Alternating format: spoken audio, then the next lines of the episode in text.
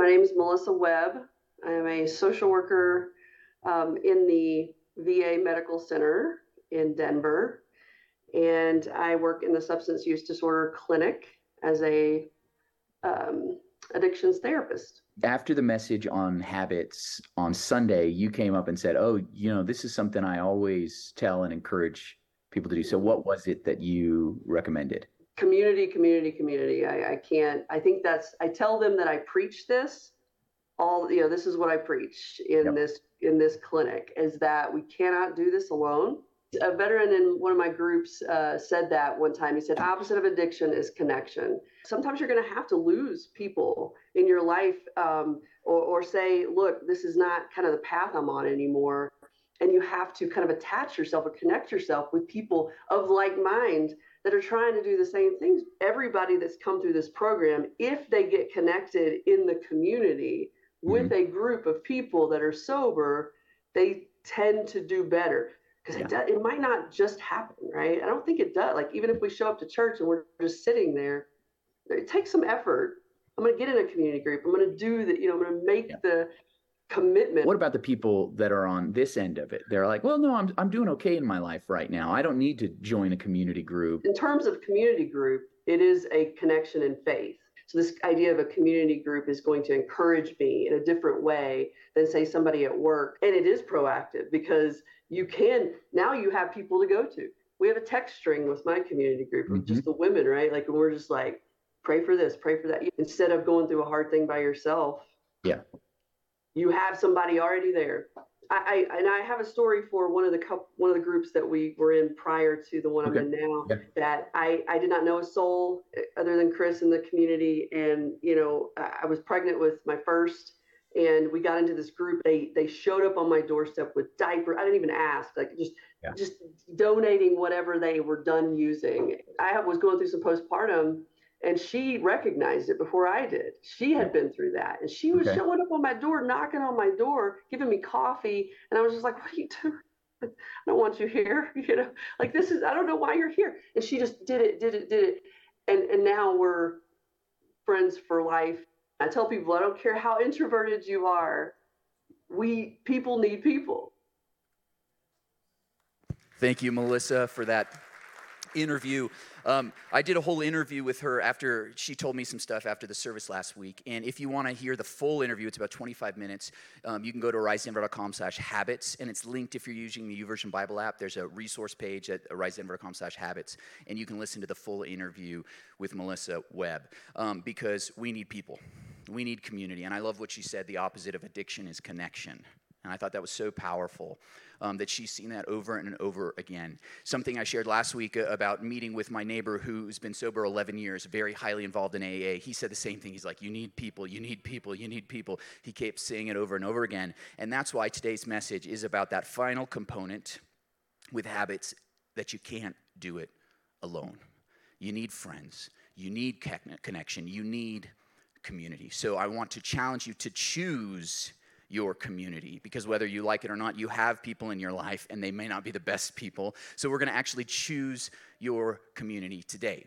So last week, man, it was it was powerful. If you weren't here for uh, message three in this habit series, we talked about how to break a bad habit. So if you're like working on that, go back and listen to that message uh, arisedenver.com slash media. But what was really powerful was at the end of the service, we had people come forward, and there were hundreds of people who came forward, and they wrote down their bad habit they're trying to break, and they put it on the tables up here. We gave you guys those cool little wristbands, and if you want one, there's some in the back. You can grab those in the baskets on your way out um, to, so that you can take off the old and put on the new, and then we burned all those bad habits on the way out. It was really powerful to see that. But I want to want to take a little informal poll, and you can raise your hand if you want to, if you're bold enough. Who in here was either tempted to go back to their bad habit, or they actually did their bad habit again this last week? Okay, and yes, I am raising my hand. Okay, so I am raising my hand. I'll be bold enough to say it because it's hard to break a bad habit. Whether it's chewing our fingernails or overcoming substance addiction or anything in between, it is hard to do it. And that's why we need each other. We need each other. So I'm going to challenge you today with this simple concept your friends define your future. Hear me on that? Your friends define your future. the people who you're connected with regularly, those people in your life, and they can be family, they can be people that you know from work, but your friends are those people who are there for you for good or bad. Your friends define your future. And we're going to see this. Not only does psychological research say this, and, groups have figured this out, but it's in the Bible too, okay? So that's what we're going to look at today. And we're really going to be centered on one verse today, and it's Proverbs 13 20. So if you have a Bible, you can open up with me to that verse. Some of you are going to highlight it, mark it up right in, in your Bible. If you have the YouVersion Bible app, you can highlight in there too, but you can use our Rise Church Denver event and save the notes that we'll be covering. And we'll jump in, in back and forth to several other verses as well in this message. So Proverbs 13 20, your friends define your future. So I want to read this verse to you. Um, so, so follow along with me in Proverbs 13 20. We read, Walk with the wise and become wise. For a companion of fools suffers harm. Pretty simple. Some of you should memorize that today. Walk with the wise and become wise, for a companion of fools suffers harm. It's pretty simple. These, these proverbs, they're these nuggets of wisdom and it's showing this this one it's like there's two different paths of life. That's a lot of the wisdom. It's like there's two different ways you can go. You can walk with the wise and become wise or you can be a companion a friend of fools and suffer harm. It's interesting because when you walk with the wise it's changing you. It's almost like an active thing. You're becoming wise as you go about life with your friends. But if you just hang around with people who are fools you suffer harm. It's things that happen to you it's like, I, I didn't choose harm. I didn't choose bad. I didn't choose all these awful things in my life, but it's happening to you. I'm sure all of us can, can see this in our own life. And can I, can I get uh, honest with you guys for a moment? Okay, I'm going to share some stuff that, that I probably shouldn't. Okay? I, I can think back in my life. I was thinking about it a lot this week, about who, who the friends were at different points in my life. And I remember in high school, man, every night I'd be playing way too much video games. Okay? I'm honest about it. Wasting a lot of time playing video games. Why? Because of my older brother and my friends that were around. But when I got to college, I stopped playing video games altogether because I wasn't around those guys anymore. But then in college, I got a roommate who smoked clove cigarettes. And I smoked way too many clove cigarettes, okay? I don't even like smoking, okay? But I was doing it because of that roommate. And actually, all of the roommates started doing it, right? Because of just getting around those people who do something, you start to do these things, even if you're like, what the heck? I moved out, I never smoked another clove cigarette for the rest of my life, okay? I still haven't, and probably I won't ever. But then I, in, in, seminary, my freshman year of, of seminary, so I'm training to be a pastor, right? But this is before Melissa and I were married. I had a roommate who drank like a fish, okay? Drank like a fish. And I started drinking a glass of whiskey every night. Yeah, there was one semester, man, I barely pulled it out because I drank too much whiskey. Okay, I'm, I'm confessing to you guys right now. I'm being open and honest. I moved out from that roommate. I don't drink whiskey anymore. Seriously. It, the people that we're around draw us into things, and they can be some very bad habits. And I'm glad I didn't stay with that roommate that would drink a lot of whiskey because, man, that could have really ruined my life. I, I also think back at some of the positive elements in my life. When I was in high school, I, I got in a band and, and we started playing and, and, gigging, and I was working so hard to become a musician. And I got so much better as a musician because I was around a bunch of guys who loved music. These guys propelled me forward, right? And then in college, yes, I had roommates that, that smoked clove cigarettes, but I also had some close friends and a mentor who memorized scripture. So I started memorizing Bible verses. Like, who does that in college? But I was doing it because the people I was around. And then in seminary, yeah, there, I had a roommate that's drank a lot, but I also had a lot of friends at the seminary and people who loved the Bible so much and devoted their life to studying the Bible. So what did I do? I grew in love for God's word and studying it and just, just reading it, and I loved it. See, the people we're around, for good or for bad, drastically change our lives. Walk with the wise and become wise for a companion of fools suffers harm. Your friends define your future for bad or for good. So, yes, I am encouraging you, I am challenging you to choose your friends. Some of you are like, well, we've been friends for life, or, or you know, this is the person I work with, or this one's my family. You can't choose your family, right? but we can choose the people that influence us in our lives. And in fact, we are told to do that in the Proverbs. I want to show you this other verse in the Proverbs, if we could pull that up. Um, Proverbs 12 26. It says, The righteous, those who are right with God, choose their friends carefully. Carefully, if they think about it.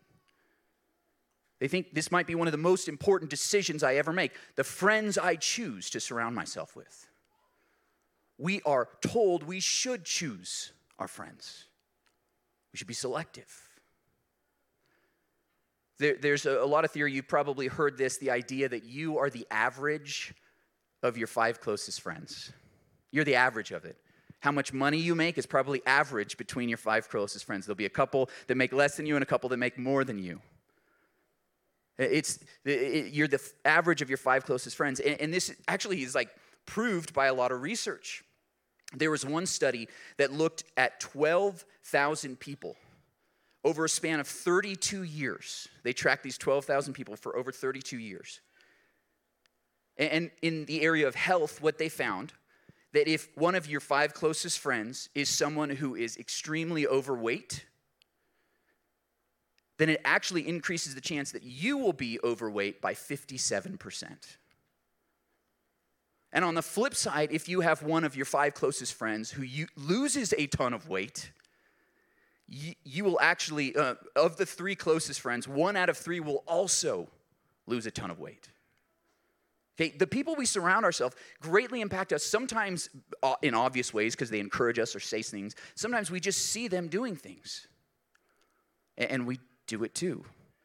Well, they're spending the money that they don't have on a car, so maybe I should spend the money I don't have to get a nice car, to buy a bigger house, because that's what they're doing, and then you find yourself in debt because your friends are in debt.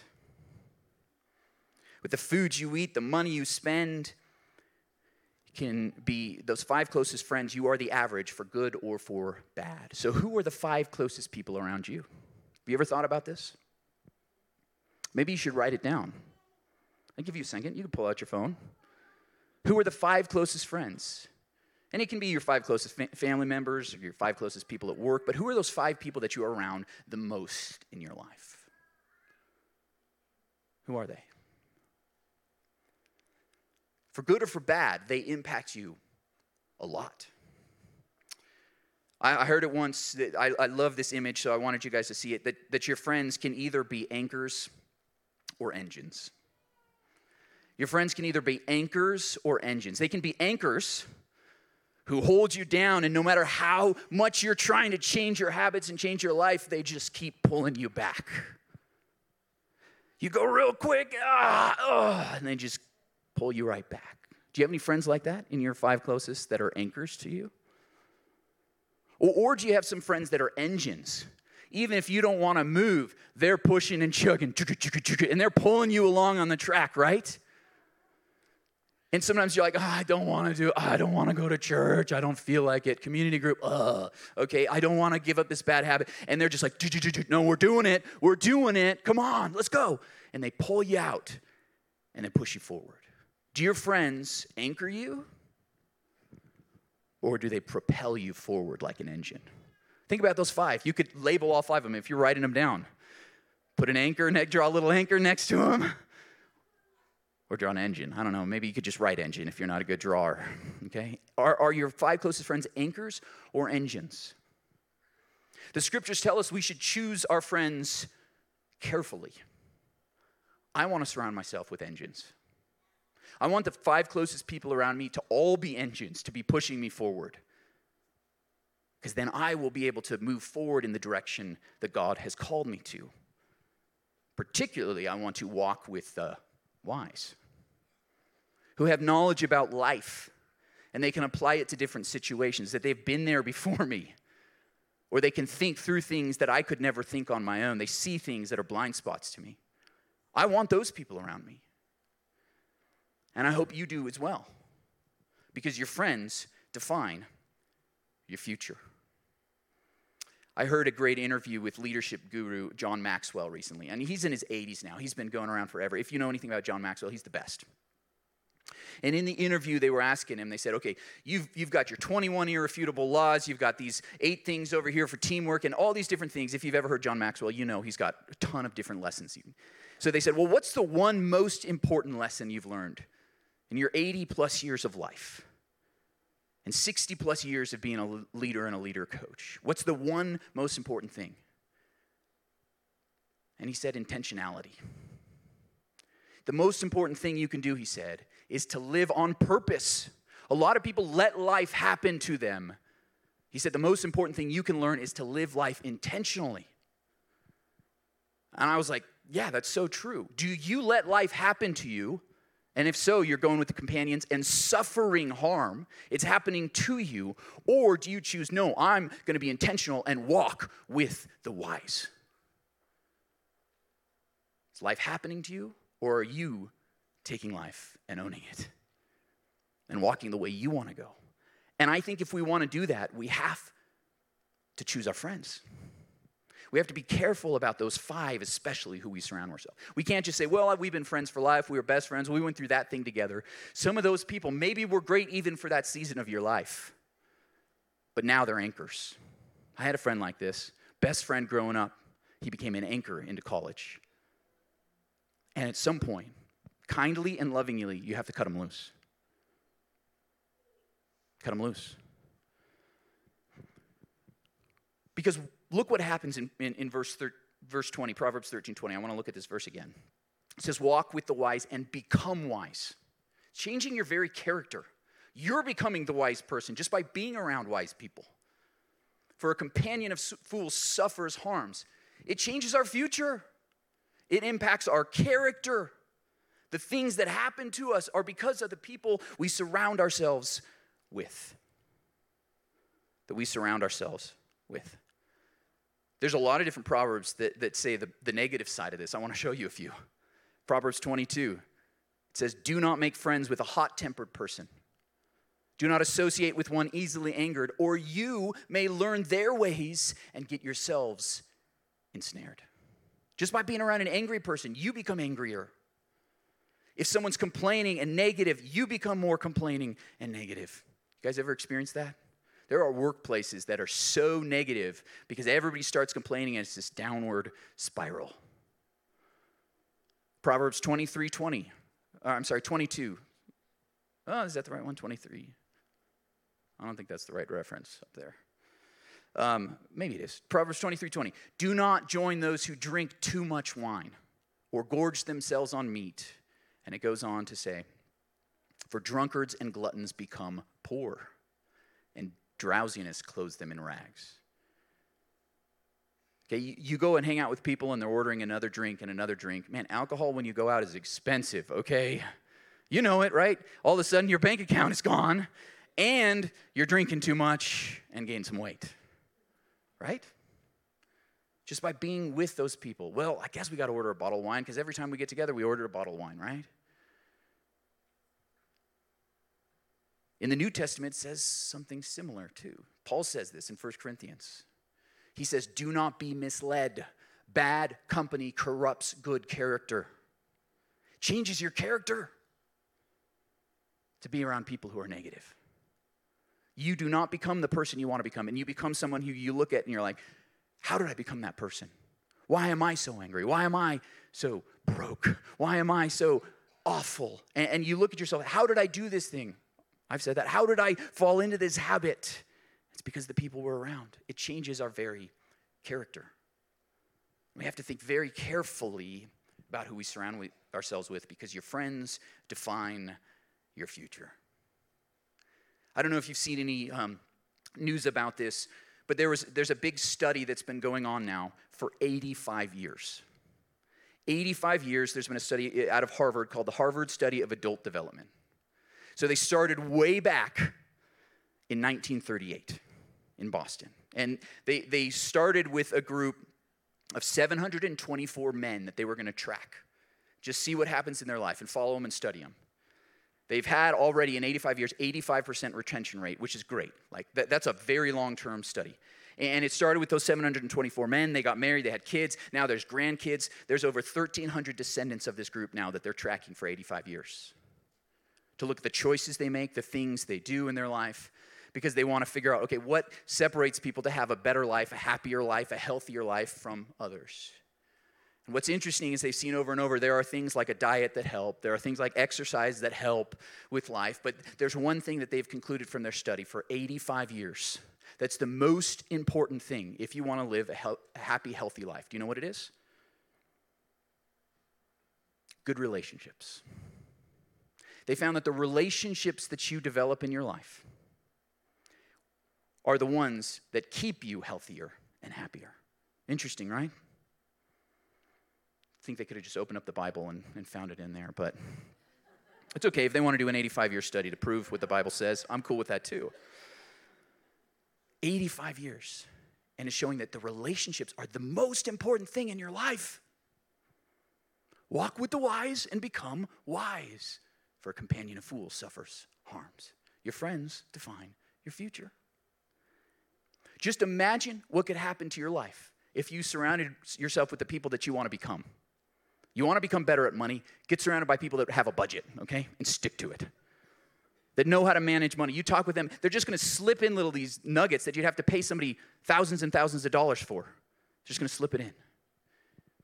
And then you'll find yourself, wow, I actually have more money than I thought I did. And I can buy the house that I've been dreaming of for years. Or, or, or maybe you want to get healthier. Just imagine spending time with, with people who eat healthier and exercise. You're going to find yourself doing it too. And you're going to be coming like them, and then you're going to be living longer and having more energy to be with your kids and with your grandkids. And you're going to be like, wow, this was totally worth it. Not just that I can live longer, but I can live better longer because of the people that I've surrounded myself with. Imagine your faith. What could happen? That you surround yourself with people who are strong in their faith, who pray. They're going to be praying for you. That's a nice perk. But then you're going to find yourself praying for them and asking God for big things and seeing Him come through in amazing ways that you thought were impossible. Your faith has grown. You've learned so much just because you've surrounded yourself with people of faith. It's almost like you've become wise when you walk with the wise. Imagine what could happen with your life. Imagine what could happen. Now, there's one more concept with habits that, I, habits that I want to teach you guys. We've covered a lot in this series, haven't we? We've talked about the habit loop, about how it works with the cue, the routine, and the reward, and, and how that reinforces itself again and again. And, and you can make it go in a positive direction, or, or you can take a bad habit and break it just by understanding the habit cue. We also learned a skill called habit stacking. Do you remember that? That you already have hundreds and thousands of habits in your life. So instead of creating a new one, uh, like out of nothing, you say, Well, I'm already doing the same thing every day. What if I stacked on top of it this other thing that I want to do? So that's a couple different things we've learned about habits. I want to teach you one more thing.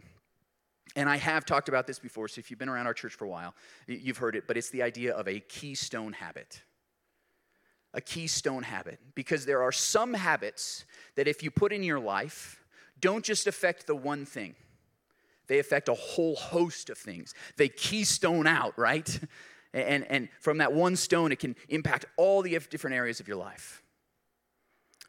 A couple ones that are talked about a lot when you, you read about habits, one of them is, is working out in the morning. If you work out in the morning, it's actually a keystone habit because not only does it help you work out and, and get a little healthier physically, but, but then you start eating better. Because every morning, like you're having breakfast and you're planning out your lunch and you're thinking, well, I got to eat healthier because I just worked out. And then you find yourself going to sleep a little earlier because you want to wake up in the morning to make sure you get your workout in. So you're sleeping earlier and then you sleep better. And, then when you start working out in the morning, you have more energy and you're less likely to be depressed, so you feel better, and then your relationships get better. Your work actually improves because you're working out in the morning and then you can live longer and all this other stuff, okay? It's a keystone habit because it impacts so many different other areas of your life. You guys understand that? Another keystone habit is eating a meal every night with your family, family dinners. It's like, well, why is that such a big deal? Because you sit down every night and you start having meals, and then you start talking about life. And you ask your kids, What'd you learn today? And the kids are much more likely to do their homework because now someone's checking up on them. Okay, so, that, so the kids are getting better grades and, and going on to have better education and get a better career. And then when things crop up and people are mad at each other, well, you don't want to sit at the table with someone who's mad at you every night. So you're going to figure out how to work it out. So it's going to lead to better relationships. And your kids will more likely to be your friends into the future. And therefore, you're going to have better relationship for life. And as we saw in that Harvard study, for of 85 years, you're much more likely to be healthy and happier for a lifetime just by eating dinner together every night as a family. It's a keystone habit. Do you guys understand these? One of the biggest keystone habits that you can have, and I think it's probably the most powerful one that you can only do, that you only have to do once a week. This is interesting, right? It's to worship weekly. And it really is. To worship weekly, to say, hey, uh, as an individual, as a family, if you have a family, as a couple, if you're, you're dating or married, okay, we're gonna choose every single week, no matter what, this is our habit. We're gonna worship weekly. I don't care if we're traveling or on vacation, we're gonna find a tiny little Baptist church or whatever it takes, and we're gonna go worship weekly. And when you make that a habit in your life, it actually is a keystone habit. It actually is a keystone habit. And, and I have the research to back it up. Once again, another study out of Harvard in 2016 tracked people for a couple decades and, and listen to some of the benefits that they found for people who choose to worship weekly. Listen to this it boosts your immune system. A lot of times we're like, oh my gosh, you go to church in the winter, that's where you, everybody gets sick. I wonder if that's why your immune system gets boosted eventually, right?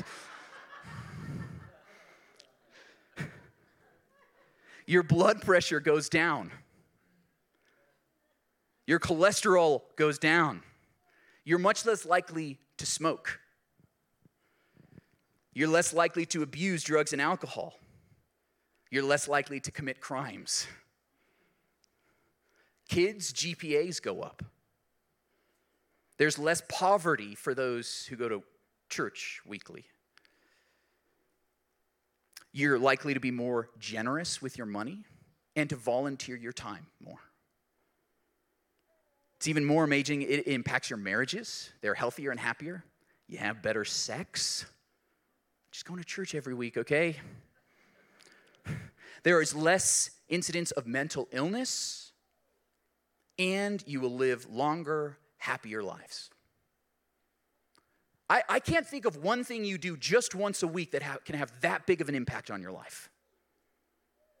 It's almost like God knew what we needed. Imagine that. It's amazing.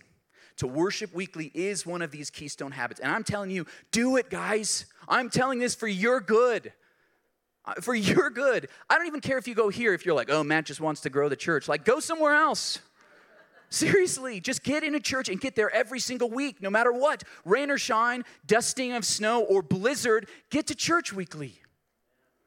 And if you're traveling, you're online every single week. Some of you are online right now. Okay, you get there and you get into it because it's amazing how many things happen just by worshiping weekly. You get reminded of the things. Okay, most Christians know way more than they need to, okay? But they get reminded every week, oh, I'm not living the way I should. I need to be more loving, more kind. It's amazing what can happen if you just choose to worship weekly. So set your alarms right now. Okay, clear your schedules. You can afford an hour and a half every single week to worship weekly. You think you're going to benefit by working that hour? Okay, there's no financial benefit. That will give you more stress and shorten your life. Okay? You think, oh, I, I got the game's on. Okay. The Broncos will never give to you what worshiping weekly will give you. And definitely not the Cowboys. Okay, hey, is that too low, too soon? Neither will the Bengals. Okay, hey. There, there is nothing that is worth that hour and a half of your time that can have that big of an impact on your life because it's going to be the people that you surround yourself with. And I'm going to encourage you to take a, a step even farther. So, so the first thing, you got to worship weekly. The second thing is to get in a group. To get in a group. Because as our church grows, you cannot know everyone in here. It's impossible. You can't even know the people second service because you come to first. You just can't. If you're online, there's no way you, you can know people because you're not here physically, okay? But you can get in a group. And yes, we have a couple online only community groups. You can get in a group and you can develop the relationships you need. It's interesting, in, in Charles Duhigg's book, The Power of Habit, I mentioned it a lot last week. He literally has a whole section studying Rick Warren's church, Saddleback, in California, because they are so big on small groups that they, they call it, he's, in the book, he says, it's the one two punch. It's that powerful because, yes, you worship weekly, and that's the most powerful Keystone habit. But then you're talking about what you learned. Okay, you get in the big group and you're like, wow, there's other people who believe like I do. That's a huge thing. It's going to change you. But now I'm in relationship with people who see my life and know me and pray for me and encourage me and challenge me and call me out when I'm a jerk. I, I need that. That second punch and it too can be impactful because it, studies show, will lead you to read your Bible more, pray more regularly, confess your sins and therefore overcome them, more likely to share your faith with others who need to hear the good news, to give more, and to serve more just by getting in a group. So get in a group. Get in a group. That's why today we have signups. That's why upstairs at Start, we're going to tell you to get in a group because you need that group of people. Even if you're like, well, I don't know if I can make it every week, Get in the group and show up every time you can. Get in a group. It really makes an impact in your life. Get in a group. Gina Welch um, was a, a, reporter. She is a reporter, and, and she um, wanted to do some investigative journalism on, on us Bible believing Christians. Okay, she wasn't one herself, so she faked a conversion to Christianity. I don't recommend this, okay, but it's interesting. She faked a conversion to Christianity and got baptized and became a member of, uh, of a big megachurch out in the DC area. So I don't recommend it, but, but she wrote, and, and you know, there's things that she, she wrote a book about this two years that she was a fake member of this church, right? She wrote about her experience, what happened, the interaction she had, but what, what she found that I find fascinating is, is that she said, I wanted and craved the community that they had. She said, These people were genuinely happier than people I knew. And I wanted it. She even wrote this, and I want to show you this quote from her book. This is one of her conclusions. She says, What I envied most was not the God thing, it was having a community gathering each week, a touchstone for people who share values, a safe place to be frank about your life struggles a place to be reminded of your moral compass, having a place to guard against loneliness, to feel there are others like you. Even an atheist knows you need community. She figured it out. And I want to encourage you and challenge you the same. Your friends define your future. Don't let it just happen because then you will suffer harm. Be careful.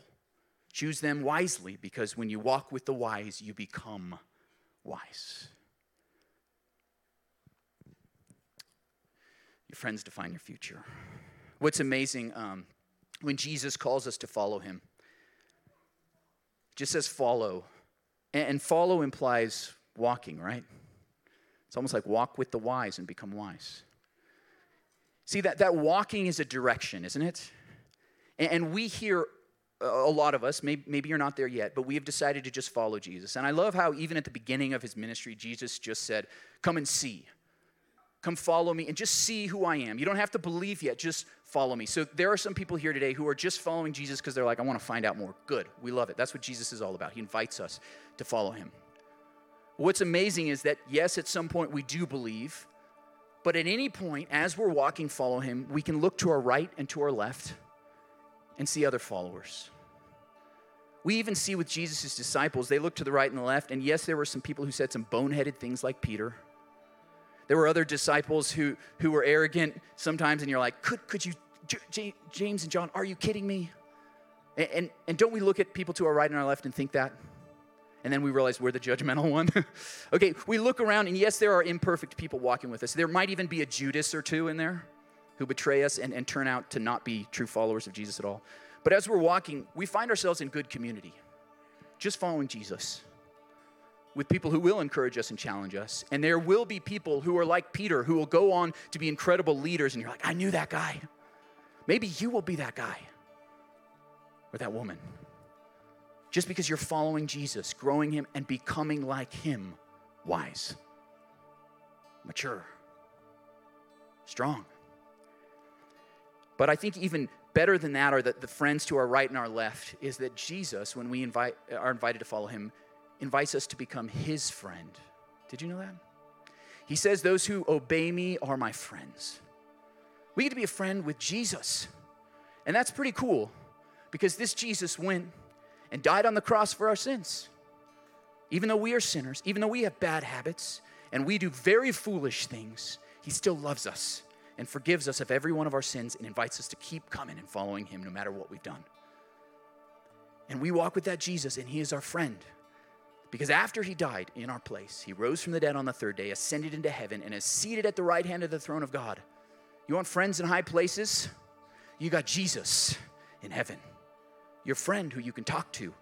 And at your lowest point, your worst point, you can cry out to him and say, I need help. And he's your friend, and he will help you in your time of need.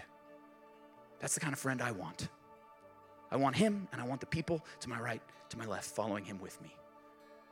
Your friends define your future. And if we have Jesus following him, you got the right friends. So I want to encourage you. Maybe you're here today and you have never made Jesus your Lord and Savior. It's time to do it today. time to follow him because you'll realize you have him as a friend and also those people to your right and left that you need. So I'm going to give you a chance to respond with that, and, and then we're going to do baptisms, guys. We're going to do some baptisms as we welcome people into the family of God.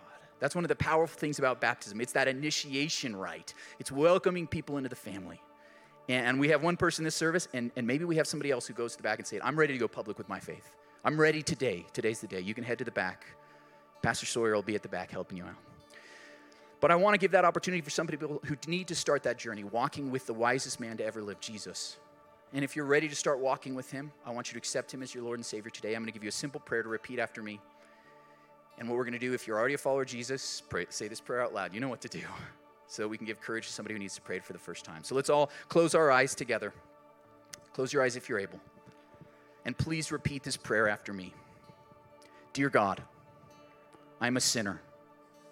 I need a Savior. Save me. Forgive me in faith, I declare Jesus is Lord. Help me to follow you and to develop community. Fill me with your spirit. Give me the gift of eternal life. And help me to become wise. Now, with eyes closed, if today you made the decision to follow Jesus, if t- today Jesus is your Lord and Savior, we want to celebrate with you if you made that decision today. So, on the count of three, put your hand in the air. One, two, three. Put your hand in the air. We would love to celebrate anyone who made that decision. Praise God, praise God. I see you. Praise God. Lord God, I bless those who are making the decision help carry them forward when life gets hard, when they're trying to overcome bad habits. Give them strength, encouragement, and endurance, and give them the person to the right and their left to encourage them and challenge them to become wise. And Lord God, we're excited to celebrate welcoming people into your family. We rejoice, we celebrate. If the angels are throwing a party, we're going to down here too. We are going to cheer. We are going to be excited, God, because of what you are doing in our midst. So, Lord God, we worship you. In Jesus' name, amen.